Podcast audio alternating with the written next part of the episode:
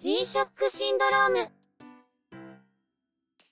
カシオ計算機が販売している腕時計、G-SHOCK。今でも根強いファンがいる製品で、中の人も、そんなファンの一人。この番組は、G-SHOCK について、新製品のご紹介や、中の人のにわか知識、あるいは物欲の発露の結果をお届けしています。この番組の声は、すべて合成音声でお送りしています。G-SHOCK シンドローム、第、何回だっけ ?19 回だよ。こりゃ失敬。じゃあ仕切り直して。G-SHOCK シンドローム、第19回です。お送りしますのは、ネタを探してくるのが、中の人。そのネタをお話しするのは、佐藤ささら、A と、佐藤ささら、B です。どうぞ、よろしくお願いします。というわけで、最近はなし崩しで更新間隔が伸びてるんで、回数も忘れちゃうわけなんだが。というか、例の大事故以来、こっちは初めての更新なんだよね。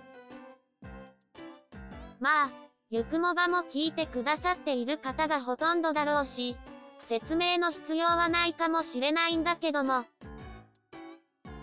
ちょっと前に配信カテゴリーを変えたりしてるし、あまり前の経緯を知らない人もいるかもしれないから、ちゃんと説明しとこうよ。そうだね。半月ほど前のことですが、番組の編集に使っているパソコンに SSD を増設しまして、その SSD に OS をセットアップして、古いハードディスクの整理をしてる最中。ハードディスクの中身を間違って消しやがったんですよ。中の人。声低すぎだろ。怖いよ。ゆくもばも、この番組も、配信済みのデータは無事だったものの、編集関係のデータがすべてなくなってしまって、あわや番組打ち切りの大ピンチ。控えを取った声のパラメータもろとも、テンプレも、BGM も、効果音も、何もかも消え去ったんだもんね。記憶の奥底に眠ってる数値をなんとか思い出したり、配信データの声を耳コピしたりして、なんとかパラメータは復元したんだけど。本当にこの声だっけ？ってのは、未だにちょっと不安だよね。まあ、今更どうしようもないんだけどね。ということで、どうにか番組を再開できるめどは立ったものの、中の人が忙しくて、結局また1ヶ月更新できなかったと。まあそんなわけでした。本当に、一時はどうなることかと。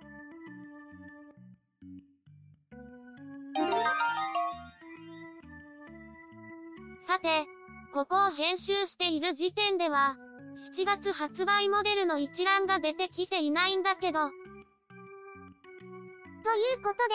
まずは久しぶりに、ちゃんとした内容に行こうかなと。前回少し話してたかと思うけど、スマートウォッチがかなり普及してきて、アップルウォッチが出て、いよいよ盛り上がってきた感じもあったりするんだけども。中の人は、相変わらずアップルウォッチに興味を示さないよね。とはいえ、全く触らないのもなんだから、一応店頭で、ちょっと触ってきてるんだよね。ちょっと触っただけなんで、実際に使っている人とは印象が大きく違ってくると思うけど、直感的に何をすれば何ができるというのがわかりにくくて、あまり使いやすいとは感じなかったみたい。G-SHOCK もボタンの操作を忘れると、どのボタンを押したらどうなるのかわかんなくなるけどね。特に、アナログモデルは、まあ確かにね。でも、ここで言ってるのはそういう分かりにくさとはちょっと方向性が違うかな。カシオの開発者の方が、インタビューでよく、時計ありきとか、ウォッチデバイスとリストデバイスを区別したりとか、今流行っているスマートウォッチとは方向性が違うってのを強調してるけど、その意味がよくわかるというか。スマートウォッチって、ヘルスケア関係とか、スマートフォンの通知を受けるのとか、そっちの作り込みがメインで、確かに時計としての使い勝手があまり追求されてないなって感じはあるんだよね。中の人は、前に少しだけ、サムスンのギア2ネオを使ってみたことがあるけど、確かに使い勝手はいいんだけども、時計として考えた時に、必要ない機能も色々とあるなってのは、やっぱり思ったんだよね。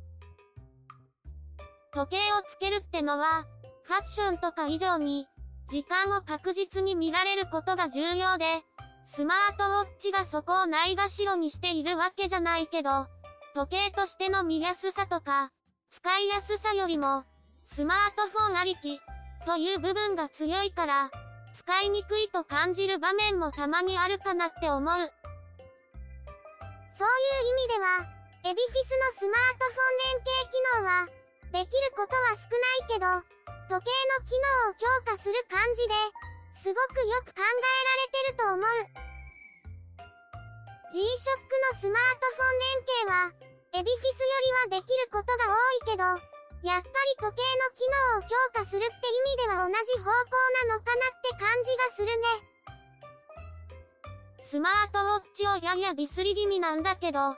スマートウォッチにはスマートウォッチのいいところがあって、Android Wear は単体で Wi-Fi 接続ができるようになったり、Apple Watch も WatchOS 2.0になって、ウォッチ単体でアプリを動かせるようになるそうだから、これから印象が変わっていくのかも。G-SHOCK や Edifice のスマートフォン連携は、スマートウォッチの方に無理によらないという意味で、いい塩梅なのかもね。G-SHOCK の Bluetooth 対応機種が欲しいけど、割と対応するスマートフォンが限定される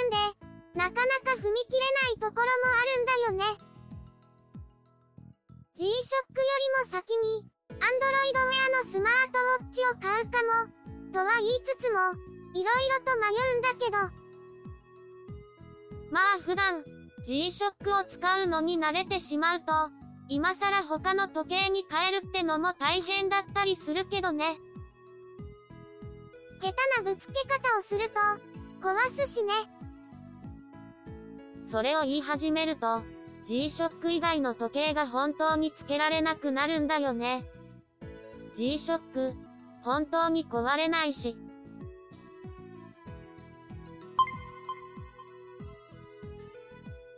ここまで、半月以上かけて、時間がある時に編集してるから、半月とか言ってるところも、実際はもう一月以上前の話だよね。さすがに、もうこれ以上は寝かせられないよね。と、そうこうしているうちに、7月発売モデルも発表されたよ。今回は、新シリーズ、G スチールの登場や、神戸市消防局タイアップモデルなど、いつにも増して話題性に富んでますね。あ、ご無沙汰してます。鈴木つづみです。呼ぶの忘れてた。あれ、お二人とも、なんだか声が変わってませんか？大丈夫ですか？この野郎、煽り始めやがった。どうでもいいので、そろそろ紹介を始めようよ。今回は13モデルが発売です。メタリックカラーの GA110 が4モデル。カモフラージュシリーズの GD、X6900 が4モデル。新シリーズの G スチールが3モデル。残りは、神戸市消防局タイアップモデルと、MTG のスペシャルモデル。カラーリングだけの GA110 と、カモフラージュシリーズの紹介は割愛させてもらって、早速、新シリーズの紹介に行こうよ。G スチールは、ベゼル部分に、ステンレスと、ファインレジンをレイヤー構造にした、レイヤーガード構造を採用して、上からの衝撃を緩和する、新しい設計を採用。マルチバンド6や、タフソーラーは当然搭載、ワンプッシュで自風芯を現在の位置から、一時的に退避させて液晶表示を読みやすくする貼り対比機能や、ダブル LED ライトを搭載。型番は GST W110D ブラックとブルーの 1A2JF ブラックとレッドの 1A4JF シルバーの 1AJF の3機種が設定されました。なんとなく、G ズと MTG を足して2で割ったようなデザインというか、MTG の廉価版というか、MTG の廉価版というイメージは、ひょっとすると正しいのかも。MTG は、900シリーズだけは安いけど、あれはデジタルだから安くできるのであって、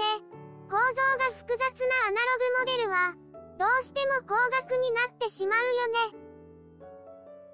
でも、メタルボディ、メタルバンドで、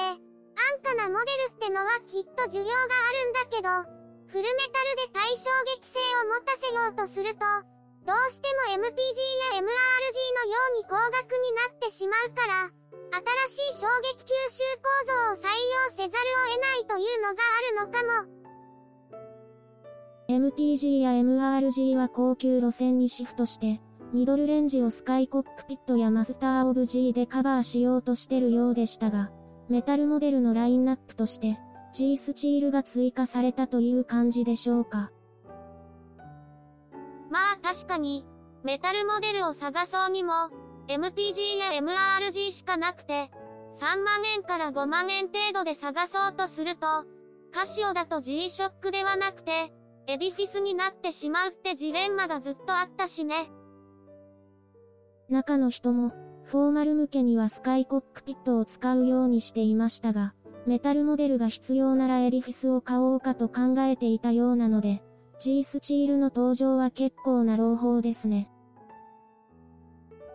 続いては、MTG のスペシャルモデル。MTG S1000V1AJF は、使い込んだ風合いを表現する、エイジド加工を採用しています。例の、ブラック IP 加工を施して、一部をあえて剥がす、バーゼルモデルで採用されている表面処理ですね。バーゼルモデルでは、ゴールドとブラックの2つの IP 加工を施して、ブラックを剥ぐという処理ですが、今回のモデルでは、ブラック IP 加工のみ行われています。独特の擦れた感じがかっこいいけど、やっぱり結構なお値段だね。続いて、神戸市消防局タイアップモデル。神戸市消防局が昨年から行っている、防災広報の新しい方法の一環として、今年はカシオとのタイアップ契約が交わされたようです。8月29日に神戸で開催される、第44回全国消防救助技術大会の PR と、防火防災情報の発信を目的としたもので、各種媒体でこの製品が紹介されることで、全国消防救助技術大会の PR につながるということのようですね。神戸市消防局も、ポッドキャストで全国消防救助技術大会を連呼してるとは、思ってもいないかもしれないですね。ベースモデルには、マスターオブ G のレンジマン、GW9400 を採用。型番は、GW 9400FBJ4JR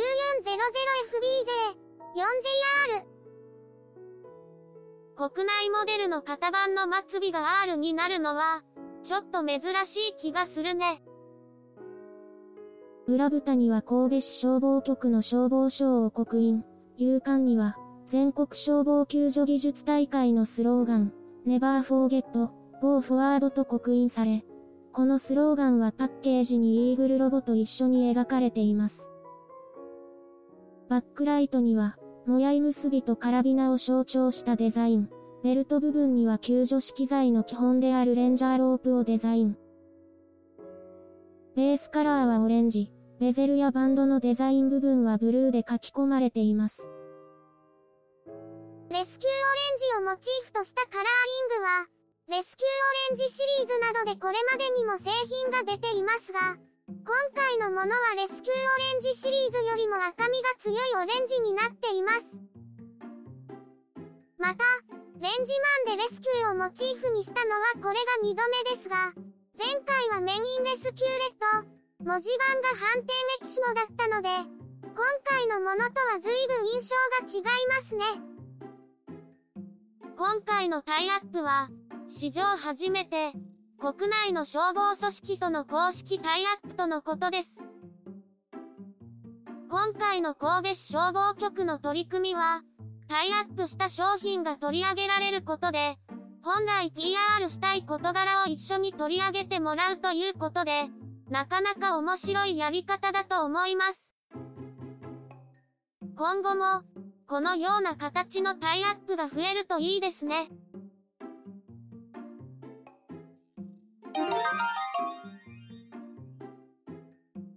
今回は、こんな感じで。で、もう時間結構使ってるね。久しぶりの更新で、盛り込む内容が多すぎたということですね。ゆくもばも、盛り込みすぎていつもよりかなり長くなってしまったばかりですが、中の人は何も学習してないですね。しれっとディスるなよ。そういえば、世界に一本しかない、金ムク G ショックが、先月表参道で展示されたらしいね。外観は DW5000 ですが、DW5000 にはないメタルバンドだったり、金の外装ですから対衝撃設計も別物だったりと、羊の皮をかぶった狼状態です。中の人が出張する前日までの展示だったので、中の人は見に行けなかったんだけど、ぜひとも実物を見てみたいよね。まあ、買えないけどね。こんな凄まじいのを買えるのは、アラブの王族とか大富豪ぐらいじゃないですか。